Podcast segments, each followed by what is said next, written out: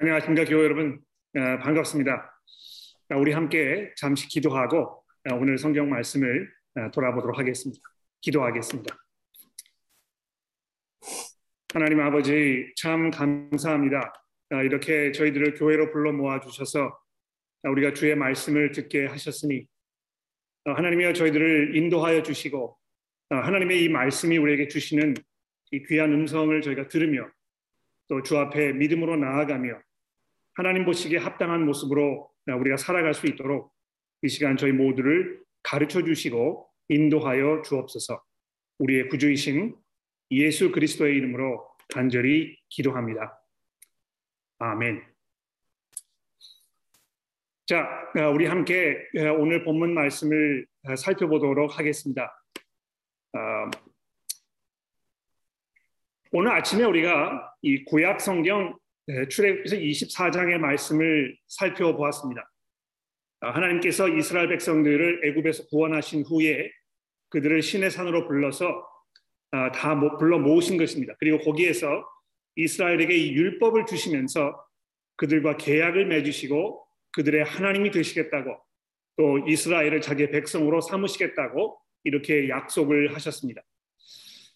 24장을 아, 보시면 이 계약을 맺으면 이제 그것을 공식화하기 위해서 이 계약서 서명을 하듯이 하나님과 이스라엘이 이 서명식 같은 것을 하는 이런 장면이 지금 우리에게 설명이 되고 있습니다. 아, 그 장면을 이 본문 그 7절 말씀에 보면 이런 식으로 설명을 하고 있습니다. 이 언약서를 가져다가 백성에게 낭독하여 듣게 하니 그들이 이르되 여호와의 모든 말씀을 우리가 준행하리이다. 모세가 그 피를 가지고 백성에게 뿌리며 이르되 이는 여호와께서 이 모든 말씀에 대하여 너희와 세우신 언약의 피니 모세와 아론과 나답과 아비후와 이스라엘 장로 70인이 올라가서 이스라엘의 하나님을 보니 그 발 아래는 청옥을 편듯하고 하늘같이 청명하더라. 하나님이 이스라엘 자손들의 존귀한 자들에게 손을 대지 아니하셨고 그들은 하나님을 뵙고 먹고 마셨더라. 자, 여기 주목할 것은요. 이 모세와 이스라엘을 대표하는 70명의 장로들이 시내산에 올라가서 하나님을 뵙고 그 자리에서 이 만찬을 마련하였다고 또 거기서 함께 먹고 마셨다고 한 이 부분입니다. 아, 마치 하나님께서 그 식탁에 이스라엘 장로들과 함께 앉으셔서 그들과 담소하며 함께 식사를 하셨던 것처럼 이렇게 묘사가 되고 있는 것입니다. 물론 하나님께서 실제로 음식을 드셨을 리는 없습니다만 이 장면이 매우 상징적이지 않습니까? 하나님과 사람이 한 자리에 마주 앉아서 식탁 교제를 나눈다고 여러분 한번 상상해 보십시오.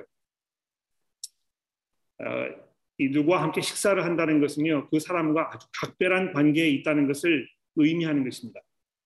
아, 가족 관계라든지 또 친분 관계, 혹은 사업 관계와 같이 특별한 관계에 있는 이들과 우리가 식사를 하게 되는 것입니다. 좀 불편한 관계에 있거나 또 생판 모르는 사람과 마주 앉아서 우리가 식사를 하게 되지 않는 것이죠. 이 너무 불편하고 또 부담스럽기 때문에 그런 것입니다. 이 음식을 입에 넣는 그 행위 자체가 그런 거 아닙니까? 친한 사람들 앞에서는 너무 자연스러운 행동입니다만 잘 모르는 사람 앞에서는 이 너무 부담스럽고 신경이 쓰이는 그런 행동일 수 있는 것입니다. 그래서 동서고금을 막론하고 식사를 함께 하는 것은 일종의 어떤 그 친밀함 혹은 상대방과 나 사이의 이 하나됨의 표현이라고 이렇게 말할 수 있을 것입니다. 내가 그 사람을 받아들이고 또 그 사람도 나를 친구로 인정한다는 의미의 이 표현으로 식탁을 함께 나누는 이 일은 참으로 아름답고 귀한 일이 아닐 수 없습니다. 그래서 우리 한국 풍습에 아, 이제 서로 사귀는 남녀가 관계를 발전시켜서 보다 진지하게 만남을 가지려는 그 순간에 어떻게 합니까?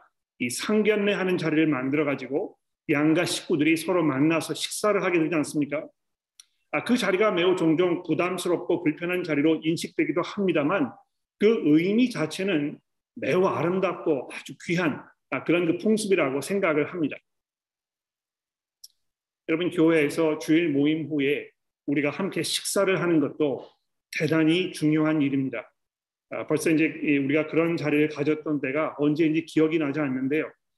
아, 아마 아, 주일 모임을 이렇게 대면을 하지 못하면서 아, 마음속에 정말 기다려지고 또 그리운 그런 일들 중에 함께 식사를 하는 일이 아닐까 이렇게 생각을 합니다. 아, 식사를 한다는 것은 단순히 이 줄인 배를 채우는 것 그 이상의 훨씬 중요한 그런 의미를 갖고 있습니다. 무엇입니까? 우리가 복음 안에서 하나이고 또 우리가 한 가족이며 서로를 그리스도의 복음 안에서 내 형제와 자매로 받아들여 주며 또 주께서 우리를 교회로 부르셔서 우리가 서로 세워주며 우리가 주 앞에 서는 날까지 서로 사랑하며 섬기게 하셨다는 일종의 이 신앙 고백의 행위인 것입니다. 오늘 본문 말씀도 성도들이 함께 모여서 음식을 나누는 일에 대하여 말씀하고 있습니다. 우리가 매주일 모임 후에 식탁에 둘러 앉아서 점심 식사를 나누었듯이 이 고린도 교회도 정기적으로 식탁 교제의 시간을 가졌는데요.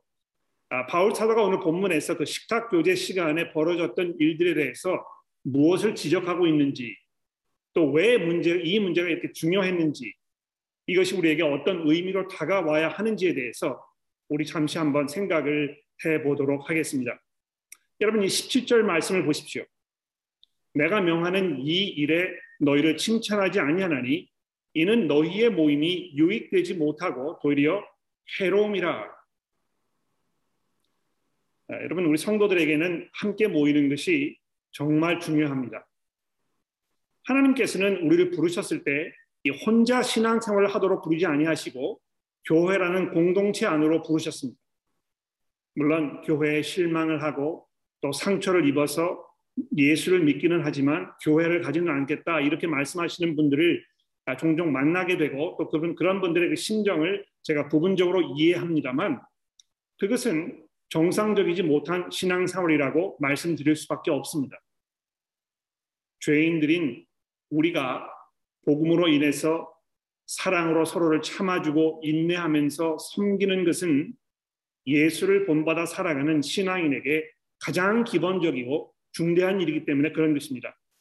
그래서 우리가 이 말씀과 기도와 찬양을 위해서 또 서로 돌아보면서 격려하기 위해서 모이는 그 일을 게으르지 말아야 한다고 특히 주께서 다시 오시는 그 날이 점점 더 가까워 오는 것을 보면 볼수록 우리가 더 열심히 함께 모이자고 이 히브리서 저자가 9장에서 말씀하고 있지 않습니까? 아, 그러한 자리, 이 기도와 말씀과 찬양, 또 사랑과 격려, 아, 이러한 이 자리는 정말 우리에게 많은 신앙의 유익을 가져다주는 그런 자리입니다. 그런데 바울 사도는요, 이 고린도 교회 성도들이 아, 모여 있을 때 그 모임이 유익을 주기는커녕 해로움을 끼치는 자리가 되었다고 이렇게 심하게 꾸짖고 있습니다. 도대체 무슨 일이 벌어졌길래 바울 사도가 이렇게 혹독하게 지적을 하고 있는 것입니까? 여러분 28절을 보십시오. 먼저 너희가 교회에 모일 때에 너희 중에 분쟁이 있다 함을 듣고 내가 어느 정도 믿거니와 이렇게 되어 있습니다. 이 교회 안에 분쟁이 사라지지 아니하고 계속 계속 교인들 간의 관계가 분열되었다는 사실이 이곳저곳에서 그 모습을 드러내고 있었던 것입니다. 근데 여러분 주목할 것은요. 바울이 그런 소식을 듣고 놀랍게 여기거나 당황하지 아니하고 어느 정도 예상하고 있던 것처럼 18절에 말씀합니다. 너희 중에 분쟁이 있다 함을 듣고 어느 정도 믿거니와 이렇게 얘기했는데요. 뭐 그럴 수밖에 없습니다. 그럴 것이라고 이미 예상하고 있었습니다. 이렇게 얘기하는 것입니다. 왜 바울이 그렇게 생각했겠습니까? 19절을 보십시오. 너희 중에 파당이 있어야 너희 중에 옳다고 인정함을 받는 자들이 나타나게 되리라. 잘 들어보십시오. 너희 중에 파당이 있어야 너희 중에 옳다고 인정을 받는 자들이 나타나게 되리라. 어, 때로 교회 안에 이 분열이 생기는 그 이유는요. 이 진실된 믿음을 가지고 있는 이들과 그렇지 못한 이들이 공존하기 있기 때문이라고 사도 바울이 설명하고 있는 것입니다. 아, 분열이 생겼을 때 물론 양쪽이 똑같이 잘못 생각하고 있는 경우도 분명히 있습니다. 그렇지만 이 진실된 믿음을 지키려는 이들이 아, 그렇지 못한 사람들과 맞서서 즉 자기의 이 주장 사적인 주장을 관철시키려고 이렇게 주장하는 사람들과 맞서서 이 교회 안에 분열이 생기는 경우도 있지 않습니까? 그럴 때에 바울이 말씀한 대로 하나님께서 옳다고 인정하는 이들이 누구인지 아주 분명하게 드러내는 경우를 우리가 종종 목격하게 되는데요. 그래서 사도 바울이 이 교회 안에 분열이 생겼을 때에 우선 너무 당황하지 말 것에 대해서 가르쳐 주고 있는 것입니다. 아, 그런데 안타까운 것은 이 고린도 교회 안에 일어난 분쟁은 진실된 이들과 그렇지 못한 이들 사이에 일어난 분쟁이라기보다는요.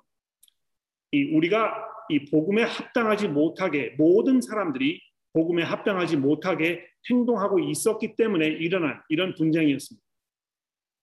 이미 여러분 그 1장에서 아, 어떤 리더라 또 어떤 목회자가 더 영적으로 우월한가 이 문제를 놓고 의견 충돌이 있었던 상황을 이미 우리가 살펴보았습니다. 아, 그런데 이 고린도, 고린도 교회 내의 분열은 거기에서 그치지 아니했던 것입니다. 20절부터 무슨 상황이 벌어졌는지 함께 살펴봅시다. 20절입니다. 그런즉 너희가 함께 모여서 주의 만찬을 먹을 수 없으니 아, 이건 이제 그 세 번역에서 아, 뭐라고 번역을 했느냐 하면 아, 여러분이 한 자리에 모여서 먹어도 그것은 주님의 만찬을 먹는 것이라고 할 수 없습니다. 이렇게 번역했는데 아, 괜찮은 번역인 것 같아요. 아, 너희가 함께 모여서 주의 만찬을 먹을 수 없으니 이는 먹을 때에 각각 자기의 만찬을 먼저 갖다 먹음으로 어떤 사람들은 시장하고 어떤 사람들은 취함이니라. 너희가 먹고 마실 집이 없느냐? 너희가 하나님의 교회를 업신여기고 빈궁한 자를 부끄럽게 하느냐? 내가 너희에게 무슨 말을 하랴? 너희를 칭찬하랴? 이것으로 칭찬하지 않노라. 자, 우선 여기 20절에 보시는 대로요. 이 고린도 교회가 모일 때마다 정기적으로 주의 만찬을 함께 가졌다 이렇게 되어 있습니다. 이 교회의 오랜 전통에 따라서 이 주의 만찬이라는 표현을 우리가 들으면 자동적으로 성찬식을 생각하지 않습니까? 이게 굉장히 보편화되어 있는 것이죠. 아, 그런데 이 본문을 읽어보시면 아, 주일 모임 시간 중에 예식화된 그 의미로서의 성찬식을 말하는 것이 아니고 성도들이 함께 이 식탁 교제를 나누는 상황을 설명하고 있는 것입니다. 자, 여러분들 21절에 만찬을 먹으면서 어떤 사람들은 취할 정도로 포식을 하고 또 어떤 사람들은 음식이 없어서 아무것도 먹지 못하는 이런 상황을 설명하는 거 보면 여러분 아마 쉽게 이해가 되실 것입니다. 그래서 이 주의 만찬이라는 표현은 이 성찬식을 말하는 것이라기보다는 이 식탁 교제를 의미하는 것인데요. 아, 이것이 그냥 아는 사람들끼리 모여서 고픈 배를 채우는 어떤 그 생리학적 행위를 말하는 것이 아니고 죽게 합당한 또는 이 죽게 속한 자들이 함께 나누어야 할 우리 주님을 늘 기억하면서 나누는 이 믿음의 행위로서의 이 식탁 교제를 지금 말하고 있는 것입니다. 그런데 그 귀한 자리임에도 불구하고 고린도 교회 성도들이 모여서 함께 식사를 할 때에 어떻게 하였습니까? 다른 사람은 안중에도 없고 그냥 자기 자신의 배고픈 배를 채우는데 급급했던 것입니다. 어떤 사람들이 다른 사람들이 충분히 식사를 할 수 있는지 이런 거 살펴보지 아니하고 그냥 자기 자신과 또 자기 가족을 챙기는 데만 이 급급했던 것이 아주 분명합니다. 더 안타까운 상황은요. 22절에 설명이 되어 있습니다. 너희가 먹고 마실 집이 없느냐? 너희가 하나님의 교회를 업신 여기고 빈궁한 자들을 부끄럽게 하느냐? 아, 아마 이 경제적 상황이 넉넉지 못한 그런 교우들이 있었던 것 같은데 아, 그들에게는 교회로 모여서 식사하는 자리가 얼마나 더 소중하고 필요했겠습니까? 예, 교회로 모였었지만 모였을 때에 아, 그런 상황에 있는 사람들을 더욱 배려하고 세심하게 보살피는 것이 아주 당연한 일이것인데도 불구하고 이 고린도 교회 성도들은 그저 자신들의 고픈 배를 채우는 일에만 온 에너지를 쏟아 부었던 것입니다. 그래서 사도 바울이 내가 너희에게 무슨 말을 하랴? 내가 너희를 칭찬하랴? 이것으로 칭찬하지 않겠노라 이렇게 탄식하지 않을 수 없었던 그 마음을 충분히 우리가 헤아릴 수 있지 않겠습니까? 그리고 나서 23절부터 마지막 절까지는요. 아, 바울 사도가 이, 이 그리스도인들이 식탁 교제를 나눌 때에 어떤 모습으로 해야 하는지를 설명해 주고 있는데요. 이 굉장히 중요한 부분이기 때문에 여러분 집중해서 아, 들어주시기를 바랍니다. 아, 근데 23절 이하의 말씀을 우리가 보기 전에 아, 잠시 이 복음서로 우리의 시선을 돌려보도록 해봅시다. 이 복음서를 보게 되면 예수께서 아주 자주 사람들과 만찬을 나누셨던 모습을 우리가 확인해 볼 수 있습니다. 아, 시간이 충분하지 않기 때문에 이 모든 복음서를 우리가 다 살펴볼 수가 없어서 아, 특히 누가복음에 잠시 집중을 해 보려고 합니다. 여러분 이 누가복음에 보시면 적어도 여섯 번 정도 아마 그 이상이 될 거라 생각하는데요. 적어도 여섯 번 정도 예수께서 사람들과 만찬을 나누시는 장면을 지금 소개하고 있습니다. 이 누가라는 사람이요. 예수께서 이 식사하시는 일에 대해서 굉장히 많은 아, 그런 관심을 가지고 있었던 것입니다. 아마 그 사람이 의사였기 때문에 그렇지 않을까 이렇게 짐작을 해보는데 한 가지 예를 들어보도록 하겠습니다. 성경 가지고 계시니까 여러분 누가복음 5장의 말씀을 저랑 한번 살펴보시겠습니까? 누가복음 5장 27절의 말씀을 아, 제가 한번 봉독해 드리도록 하겠습니다. 누가복음 5장 27절입니다. 자, 여기 보시면 이렇게 되어 있습니다. 아, 그 후에 예수께서 나가사 레위라 하는 세리가 세관에 앉아 있는 것을 보시고 나를 따르라 하시니 그가 모든 것을 버리고 일어나 따르니라. 레위가 예수를 위하여 자기 집에서 큰 잔치를 하니 세리와 다른 사람들이 많이 함께 앉아 있는지라 바리새인들과 그들의 서기관들이 그 제자들을 비방하여 이르되 너희가 어찌하여 세리와 죄인과 함께 먹고 마시느냐 예수께서 대답하여 이르시되 건강한 자에게는 의사가 쓸데없고 병든 자에게야 쓸데가 있나니 내가 의인을 부르러 온 것이 아니요 죄인을 불러 회개시키러 왔노라 이렇게 되어 있습니다. 여러분 여기 보시면 예수께서 누구의 집에 초대를 받아 가셨을 때에 그냥 음식이 탐나셔서 시장하셔서 또는 그 사람 사는 모습이 궁금해서 그냥 가신 것이 아니고 그 집 주인에게 또 자기를 초대하신 분에게 복음을 선포하시고 그를 용서와 회개, 거듭남과 결단의 자리로 부르시기 위해서 가셨던 것임을 우리가 알 수 있습니다. 그래서 예수께서 특별히 이 세리와 같은 자들과 함께 식사하시기를 즐겨 하셨던 것입니다.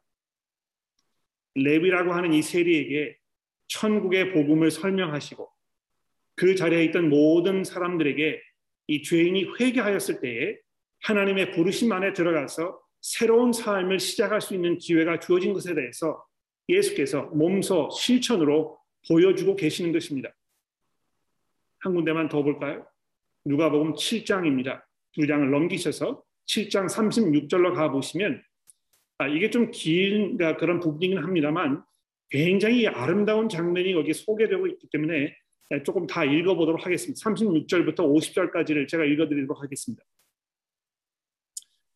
어, 한 바리새인이 예수께 자기와 함께 잡수시기를 청하니 이에 바리새인의 집에 들어가서 앉으셨을 때에 그 동네에 죄를 지은 한 여자가 있어 예수께서 바리새인의 집에 앉아 계심을 알고 향유 담은 옥합을 가지고 와서 예수의 뒤로 그 발 곁에 서서 울며 눈물로 그 발을 적시고 자기 머리털로 닦고 그 발에 입을 맞추고 향유를 부으니 예수를 청한 바리새인이 그것을 보고 마음에 이르되 이 사람이 만일 선지자라면 자기를 만지는 이 여자가 누구며 어떠한 자인지 곧 죄인인 줄을 알았으리라 하거늘. 예수께서 대답하여 이르시되 시몬아 내가 내게 이를 말이 있다 하시니 그가 이르되 선생님 말씀하소서.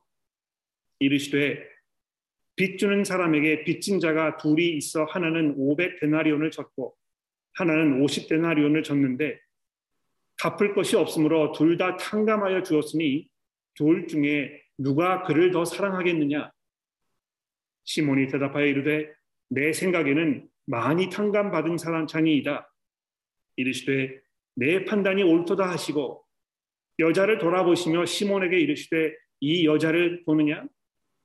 내가 내 집에 들어갔을 때에 너는 내게 발 씻을 물도 주지 아니하였으되 이 여자는 눈물로 내 발을 적시고 그 머리털로 닦았으며 너는 내게 입 맞추지 아니하였으되 그는 내가 들어올 때부터 내 발에 입 맞추기를 그치지 아니하였으며 너는 내 머리에 감남류도 붙지 아니하였으되 그는 향유를 내 발에 부었느니라. 이러므로 내가 내게 말하노니 그의 많은 죄가 사하여졌도다. 이는 그의 사랑함이 많음이라. 사함을 받은 일이 적은 자는 적게 사랑하느니라. 이에 여자에게 이르시되 내 죄 사함을 받았느니라 하시니 함께 앉아 있는 자들이 속으로 말하되 이가 누구이기에 죄도 사하는가 하더라. 예수께서 여자에게 이르시되 내 믿음이 너를 구원하였으니 평안히 가라 하신다. 여러분 이 만찬의 자리가 얼마나 복된 자리였습니까? 참된 회개가 있고 그 회개에서 우러나는 진정한 믿음의 고백이 있고 그것을 보신 예수께서 용서를 베푸시고 이 여자를 이, 이 여자가 거듭난 하나님의 백성임을 이 확인하게 되는 이런 은혜가 흘러 넘치는 아주 감동적인 이런 장면 아닙니까? 예수께서 늘 이런 식으로 사람들과 식사를 하신 것입니다. 여러분 성경이 천국에 대하여 설명을 하면서 만찬의 자리로 설명하고 있는 것이 결코 우연이 아닙니다. 천국에서 우리 주님과 마주 앉아 식사를 하고 그분의 입에서 이 강같이 흘러 넘치는 그 은혜의 말씀을 들으며 그분과 교제하는 그 장면을 여러분 상상해 보십시오. 우리가 이 세상을 작별하고 주님과 만나는 일이 오히려 우리에게 더 큰 축복이 아니겠습니까? 아, 누가복음에 수록된 이 많은 만찬의 자리 중에서 아마 더욱 특별했던 만찬은 예수께서 잡히시던 밤에 제자들과 나눈 이 6월절 만찬이었습니다.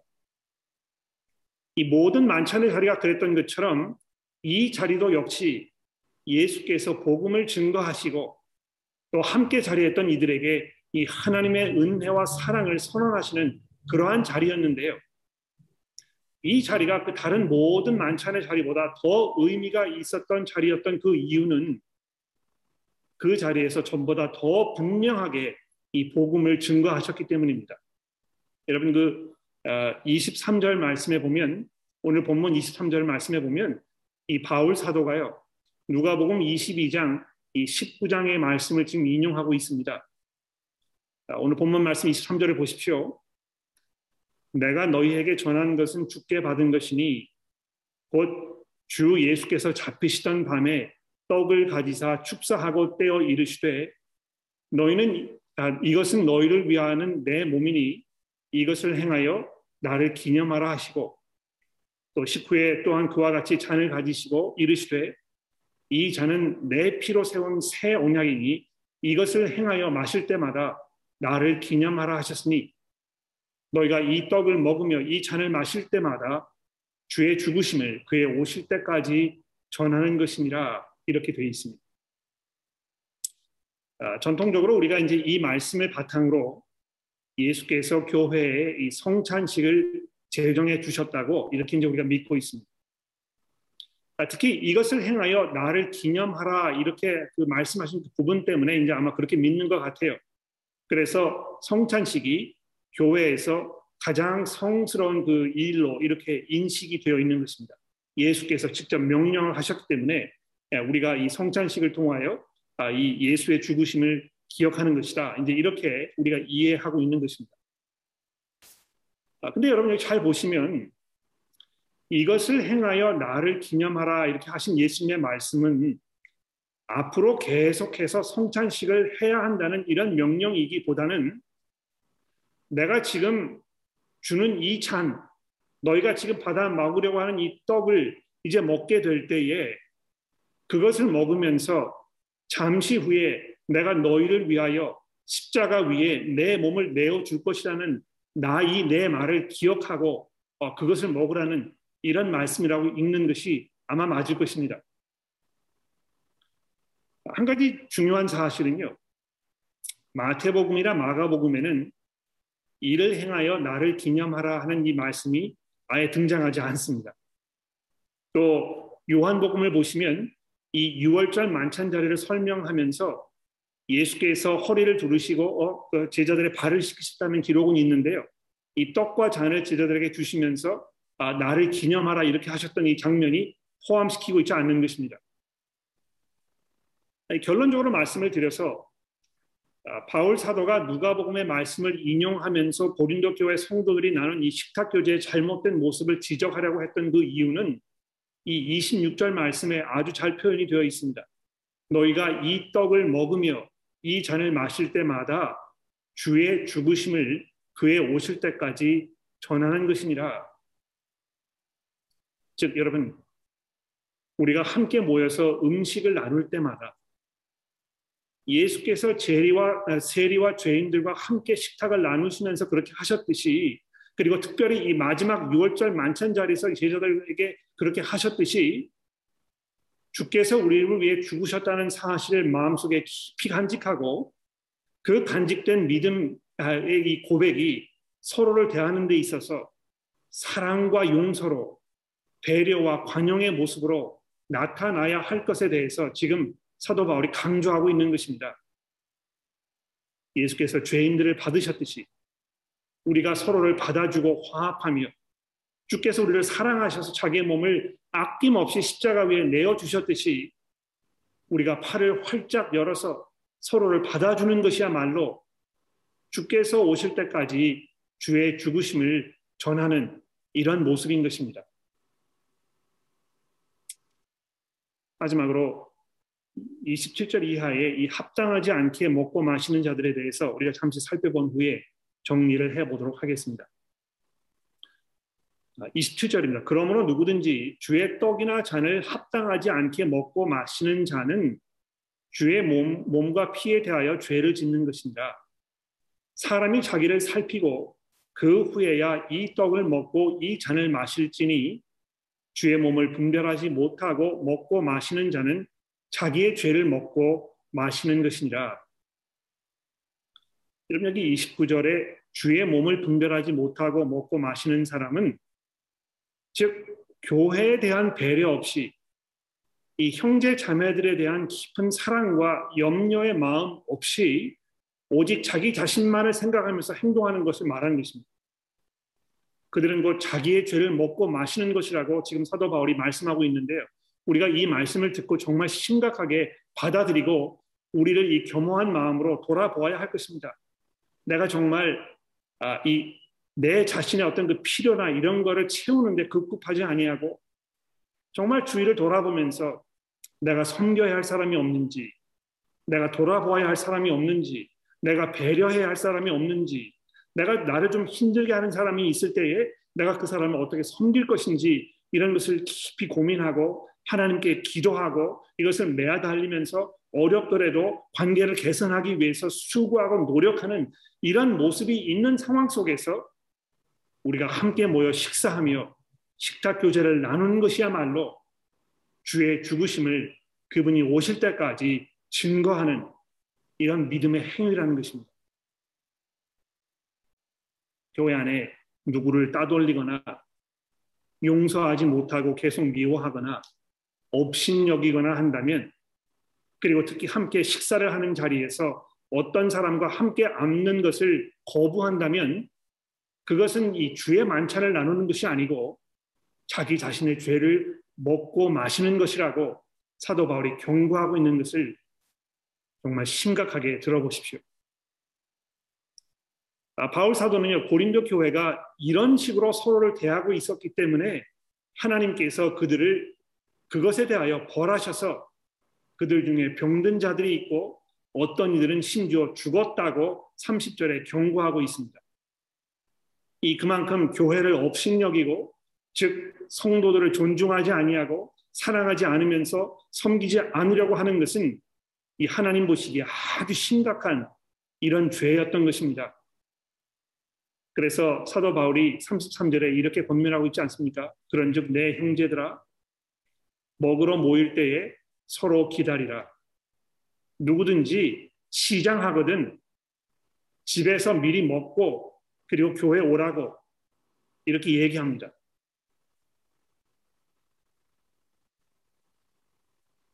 여러분 그 갈라디아서 말씀에 보시면 갈라디아서 2장에 아, 바울 사도가 베드로를 심하게 꾸짖었던 그런 장면이 등장하고 있습니다.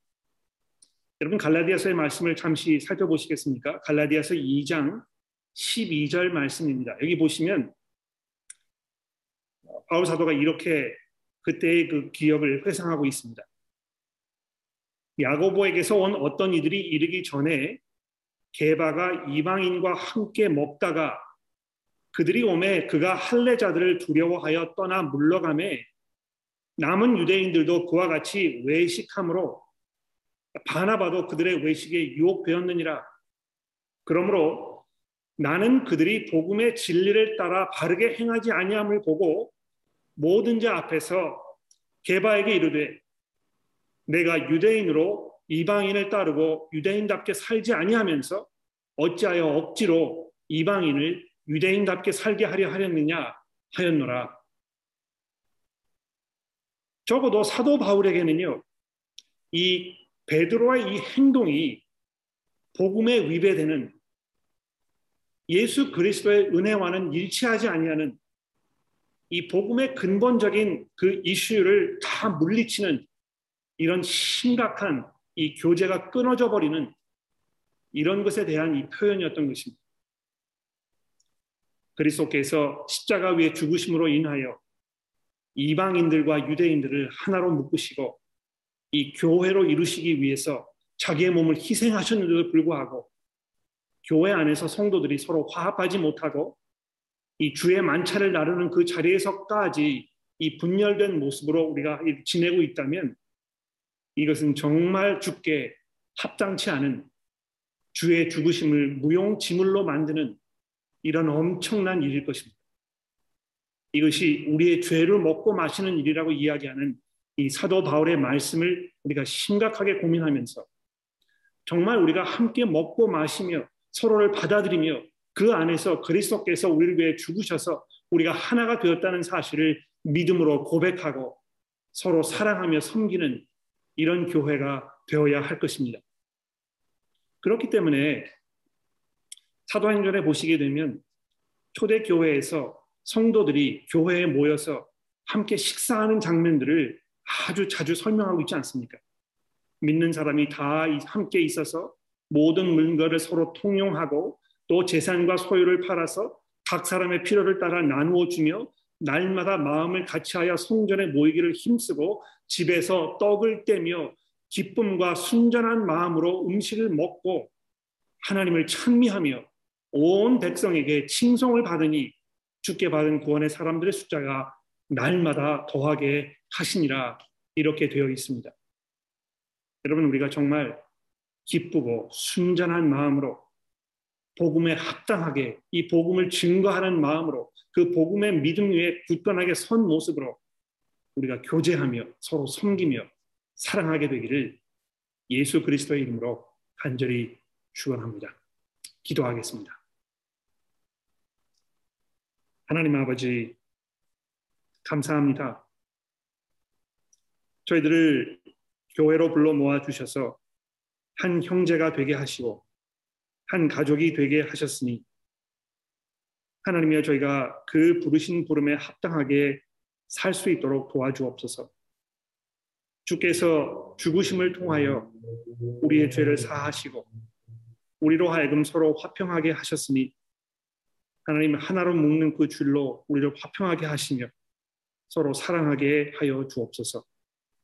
우리가 서로를 용납하고 받아주며 배려하며 서로를 섬길 수 있도록 저희들에게 복음의 너그러운 마음을 허락하여 주시고 그 안에서 아, 그리스도의 은혜 안에 하나됨을 우리가 증거하며 주의 오심을 기다리는 믿음의 공동체로 자라가도록 우리 모두를 인도하여 주옵소서. 예수 그리스도의 이름으로 간절히 기도합니다. 아멘. 우리 함께